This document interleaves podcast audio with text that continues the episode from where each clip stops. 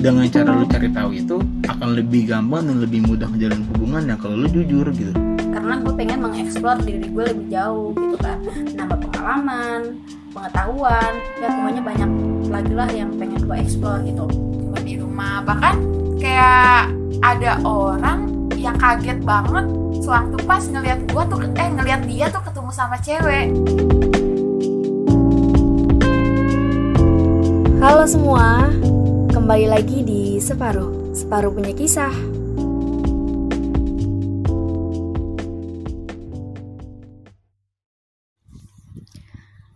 Halo, kembali lagi di Separuh, Separuh Punya Kisah. Asik. Hari ini gue akan bacain sharean cerita dari yang udah nge-DM ke Separuh. Dan gue ditemenin sama wanita-wanita cantik. Mohon maaf saya belum menghubungi Anda. Dan saya ditemani dengan dua wanita cantik. Ya, yaitu sahabat saya. Sahabat yang paling gila. Karena kalau udah sama mereka ketawa mulu, gengs. Wajib sih kalian kenal. Oke. Oh iya, belum. Gue mau ngucapin terima kasih untuk kalian yang selalu ngedengerin podcast-podcast dari Separuh. Dan untuk kalian yang masih nge-share cerita cerita-cerita dari Separuh, terima kasih banget. Karena alhamdulillah udah banyak beberapa DM yang masuk ingin diceritakan. Dan pasti gue bakal bawain ceritanya ke podcast Separuh. Ya pokoknya terima kasih banyak ya, geng. Hidup Separuh. Langsung kali kita ke perkenalan. Mohon maaf nih geng, temen gue ini kayak takut kita dikenalin. Kita langsung masuk sesi perkenalan aja kali ya. Halo ladies, tunjukkan pesonamu. Lanjut. Hai guys. Halo. Terus lagi? Udah, enggak punya nama ya mbaknya. Kenalin. Nama aku siapa? Aku juga gak tahu siapa. Emangnya aku otak gue? Sumpah. Ya guys, ini bener-bener ngelamain durasi. Nama gue Rehan. Udah kenal belum? Belum. Gak penting juga sih. Iya, gak penting juga. Udah, itu aja. Status? Jomblo, insya Allah. Beneran jomblo. Lanjut. Satu lagi. Halo guys. Halo. Kenalin nama gue.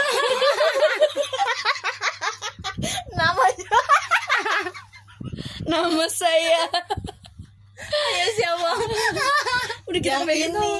Namanya siapa?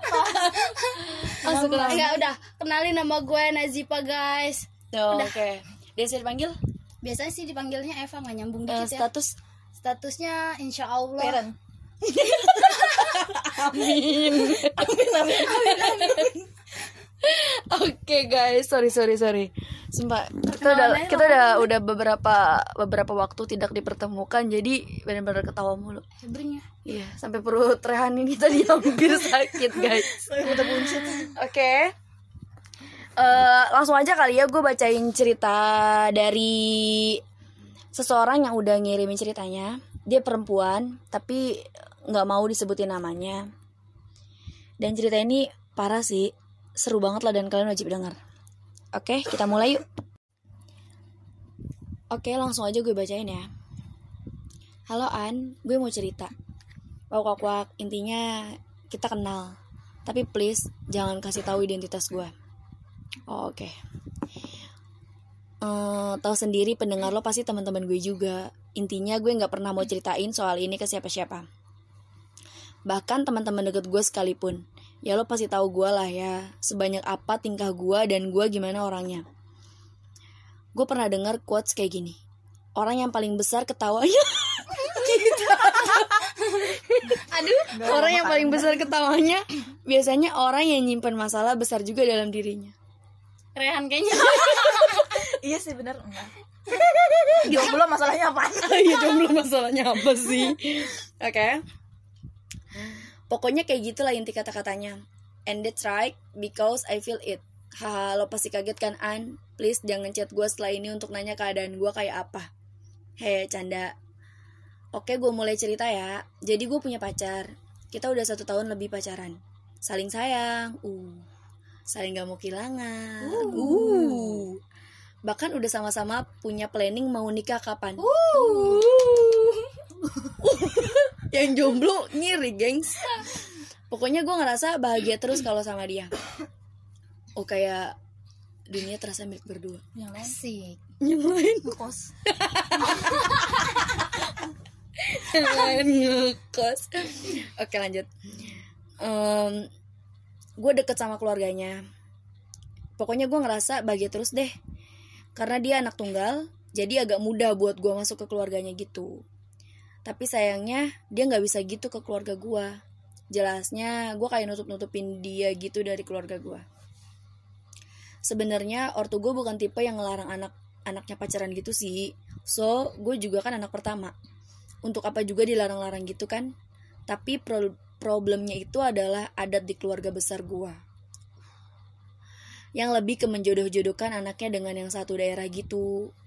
Contoh kayak Betawi sama Betawi, Jawa sama Jawa. Dan kebetulan banget gue sama cowok gue sekarang ini tuh beda daerah gitu.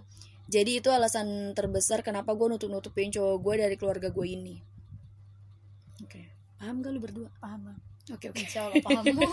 Sebenarnya cowok gue ini rada jadi gimana gitu ke gue. Dia nganggapnya kalau gue gak serius gitu karena gak mau ngadepin keluarga gue ini. Tapi ya gimana, gila, ortu gue keras. Bahkan kalau gue berani nentang, bukan cuma keluarga gue aja, tapi gue kayak nentang keluarga besar gue.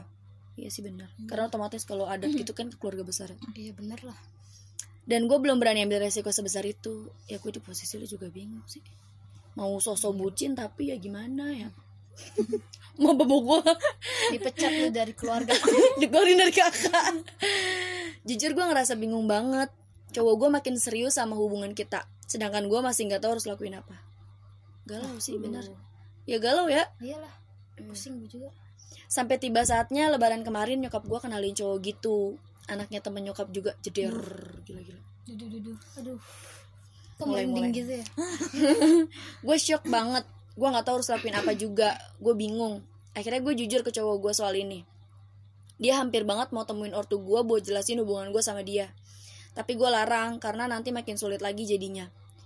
Dan please untuk kalian yang lagi ngedengerin dan menyimpulkan kalau ini masalah yang mudah, tolong banget kalian harus paham masalah suku dan adat di keluarga gue itu berpengaruh banget. Oke.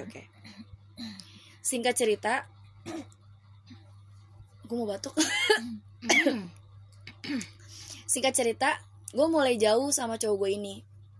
Tapi belum putus, cuma kayak jarang ketemu dan kabar-kabaran aja. Ya jadi cowoknya juga kayak sakit gak sih? Ya gitu ya. Ya maksudnya nyesek lah ya. Galau-galaunya gimana? Iya. Ya, kenapa mau nemenin gue? Biar gak kesepian. Lanjut. Itu semua karena nyokap gue maksa gue untuk jalanin dulu sama cowok yang dia kenalin itu. Oh, jadi nyokap itu kayak belum tahu juga gitu. Jadi gue gergetan sih, kalau kenapa gak lo kasih tau aja gitu. Atau gue ngasih tau kali. Pas dulu dengerin podcast Separuh. Tapi kayaknya cowok gue ini salah paham dan dia mikirnya gue kayak seneng dijodohin sama cowok itu. Sampai akhirnya dia putusin gue. 3 minggu yang lalu. Dan lo harus tahu sih. Sakitnya sampai sekarang masih gue rasain. Karena kita putus itu juga karena gue yang gak bisa berbuat apa-apa. Gak bisa perjuangin hubungan gue. Gue merasa bersalah sampai gue gak bisa berbuat apa-apa. Gue bodoh mungkin karena gak mau jujur soal hubungan gue sama dia ke ortu gue. Karena gue punya alasannya. Alasan yang mungkin dia masih gak bisa paham. Intinya gue lakuin ini karena gue gak mau buat ortu gue kecewa. Mungkin emang udah jalannya kayak gini. Intinya kalau dia emang jodoh gue, gimana pun caranya pasti bakal nyatu lagi. Gue cuma mau ngejalanin kewajiban gue aja sebagai anak. By the way, 2 hari yang lalu gue dengar dia udah deket sama orang. Entah sih kenapa bisa secepat itu. Tapi ya udahlah ya. Toh ini semua kesalahan gue juga. Dan setelah gue ngejalanin sama cowok ini, ternyata cowok ini orang baik. An, kadang gue berpikir ya gitu, orang tua tahu yang terbaik untuk kita kok. Oke. Thanks Separuh udah jadi wadah untuk kita si pemendam masalah jadi bisa berani speak up. Sukses terus ya An, I'm proud of you. Untuk kalian pendengar podcast separuh, jika kalian mengalami hal yang serupa sama gue yang gue alamin, tenang aja, lo gak sendiri kok. Dan please, gue mohon kalian boleh terpuruk dan ngerasa kalau ini semua gak adil. Tapi yuk bangkit, bisa jadi ini jalan terbaik yang lo kasih buat kita. Betul. Oke Han, gitu aja. Terima kasih banyak. Semangat kakak. Semangat kakak. Semangat kakak. Semangat kakak. Ya bener sebenernya, bener sih kayak yang kemarin gue bilang gitu. Kayak pasti ada aja lah dimana kita harus nurut. Kayak yang kata antara berdebat apa nurut, dan dia lebih milih nurut daripada debat. Daripada ya, debat pusing. Karena ya mungkin dia mau debat juga ya gimana gue enak pertama. Jadi mungkin karena dia mikirnya kayak udah lo gue mau nyenengin orang tua gue aja gitu gak sih. Tapi dan ya bener. Tapi ya, maksudnya ya tapi bener dulu. Maksudnya Allah kasih jalannya ya bener tuh cowok ternyata baik, dan yang cowok ini udah deket lagi sama orang. Walaupun gak tau dia juga kan masih simpang siur gitu kan beritanya. Tapi bisa aja sih cowoknya kayak nyari pengganti. Iya. Karena mungkin karena neconya kan juga. Karena neconya serius juga kan. Maksudnya gue mau serius nih gitu kan. Dan ternyata lo kayak gini, ya udah gue mending gue tinggalin aja lah. Karena yang gue menurut gue kayak cowok lebih gampang gitu enggak sih buat ngelupain. Walaupun enggak tahu mungkin ini kayak perspektif gue aja, cowok kayak lebih gampang ngelupain dibanding cewek yang harus galau dulu, lebay-lebayan dulu. Cowok kayak ya realnya aja, dia kayak mikir logis aja gitu. Kan cowoknya salah di akhir. Pengalaman banget kayaknya pakar cinta.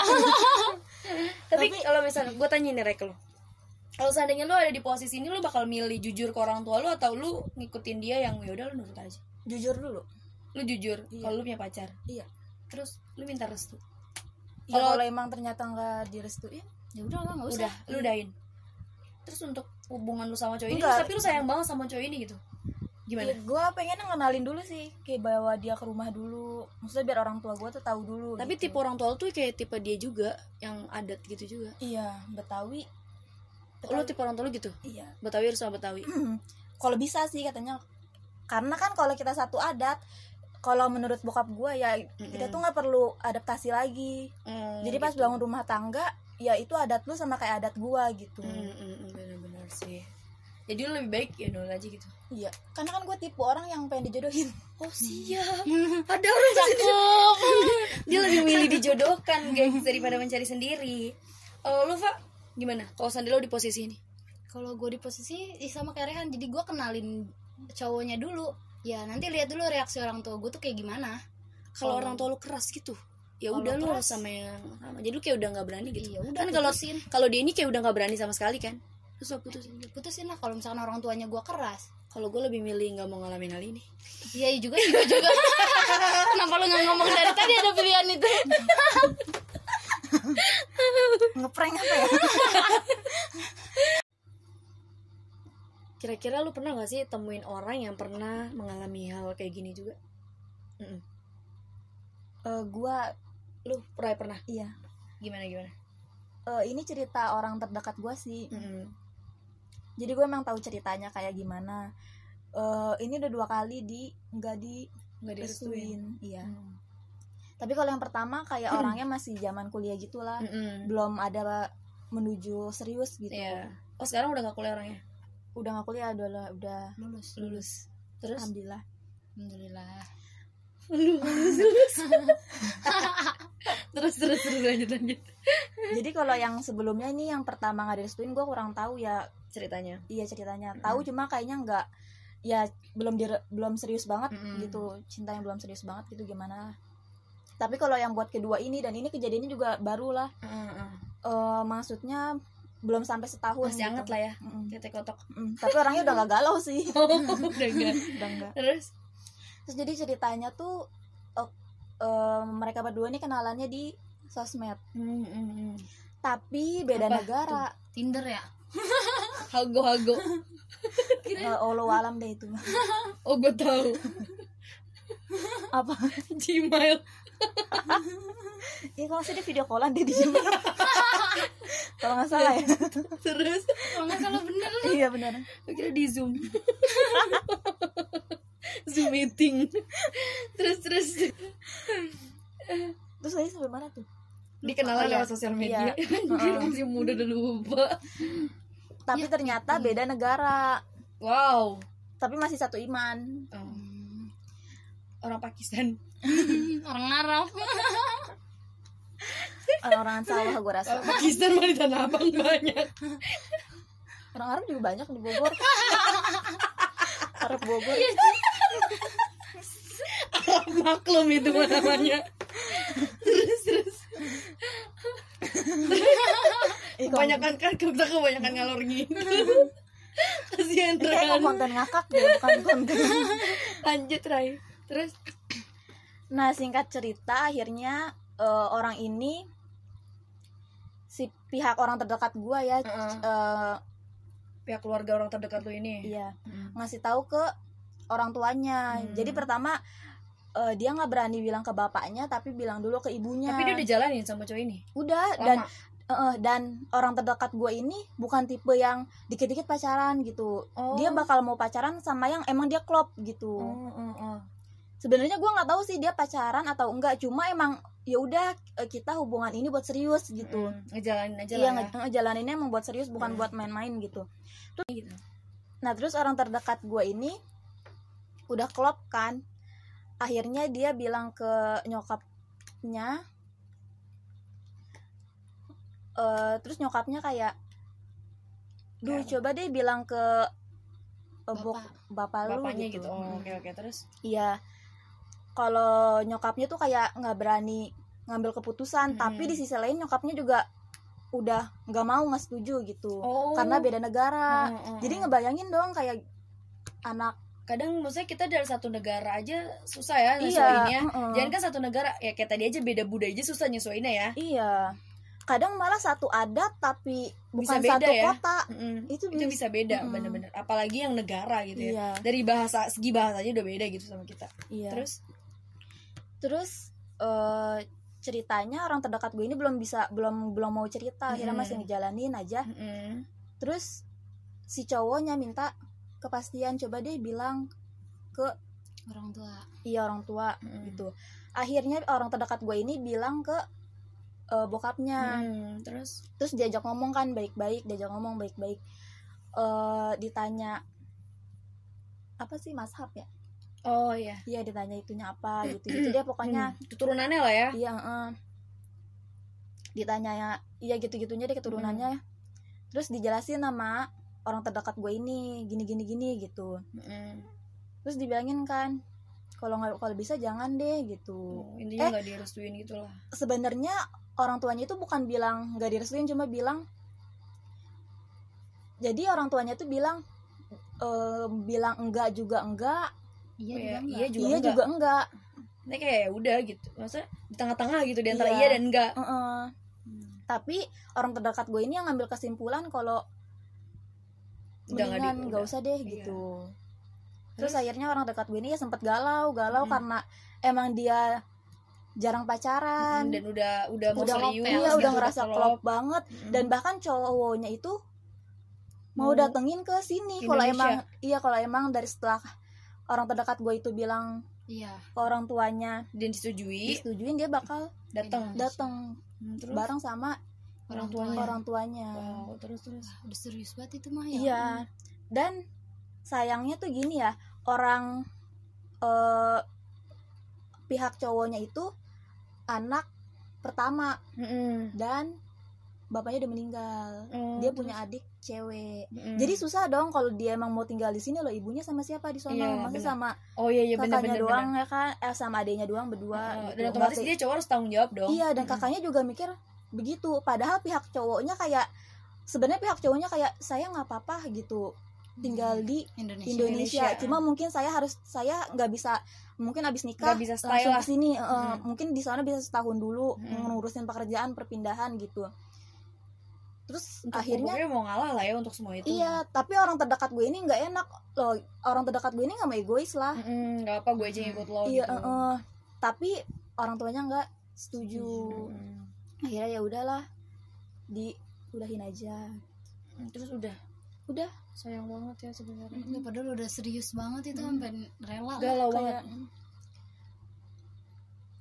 galau banget sih enggak, cuma dia mikirnya mungkin ya udah jalannya Allah kayak gini kali ya.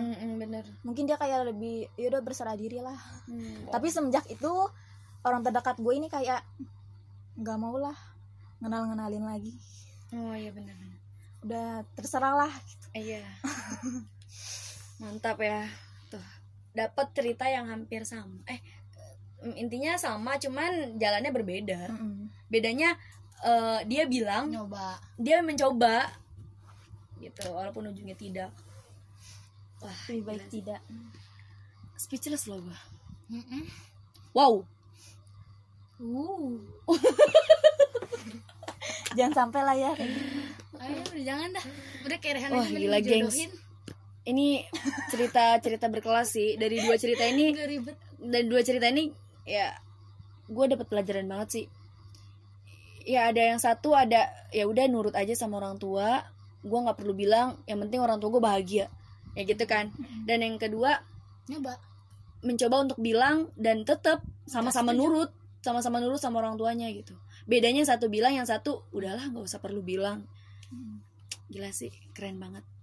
Untuk kalian yang ngerasa cerita ini relate sama cerita kalian, kalian bisa share dan bisa DM.